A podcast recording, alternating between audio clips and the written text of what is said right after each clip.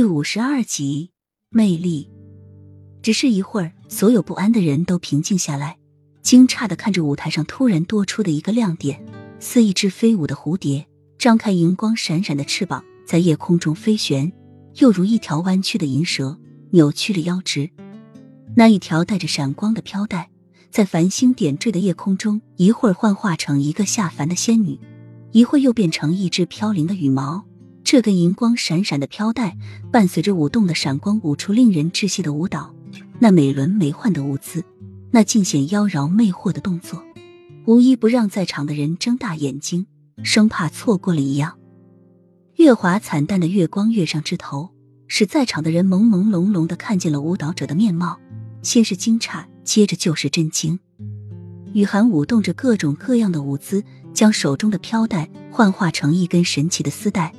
他将火云裙修改成现代的比基尼，但是却不是那么露，只是露出肚脐和大腿，而且雨涵在周边都留有思绪，将暴露的地方都用一火云裙的红色薄纱布料遮掩，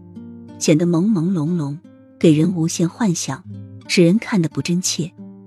再加上他身上都涂满了荧光粉，在浓稠雨墨的黑夜中，他就是唯一的闪光点，而且这天然的夜空就是一个舞台。所有的目光都将集中在他身上，带着好奇，带着惊异，带着兴奋。但是这却不是重头戏。伴随着舒缓绵延的音乐，一个大画布推到了正在舞动身姿的雨涵身后。雨涵拿起一把类似刷子的东西，在那个黑色的画布上，一边舞蹈者一边在画布上画着什么。